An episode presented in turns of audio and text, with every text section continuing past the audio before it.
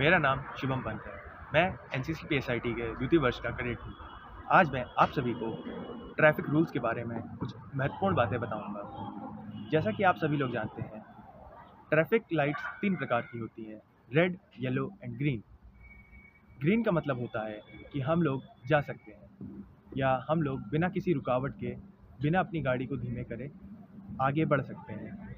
Yellow light का मतलब होता है कि गाड़ी चलाने वाले व्यक्ति को, अपनी गाड़ी को धीरे करना पड़ेगा, क्योंकि रेड येलो येलो लाइट के बाद रेड लाइट आती है, जिसमें इंसान को अपनी गाड़ी को रोकना पड़ता है। धन्यवाद, जय हिंद, जय भारत।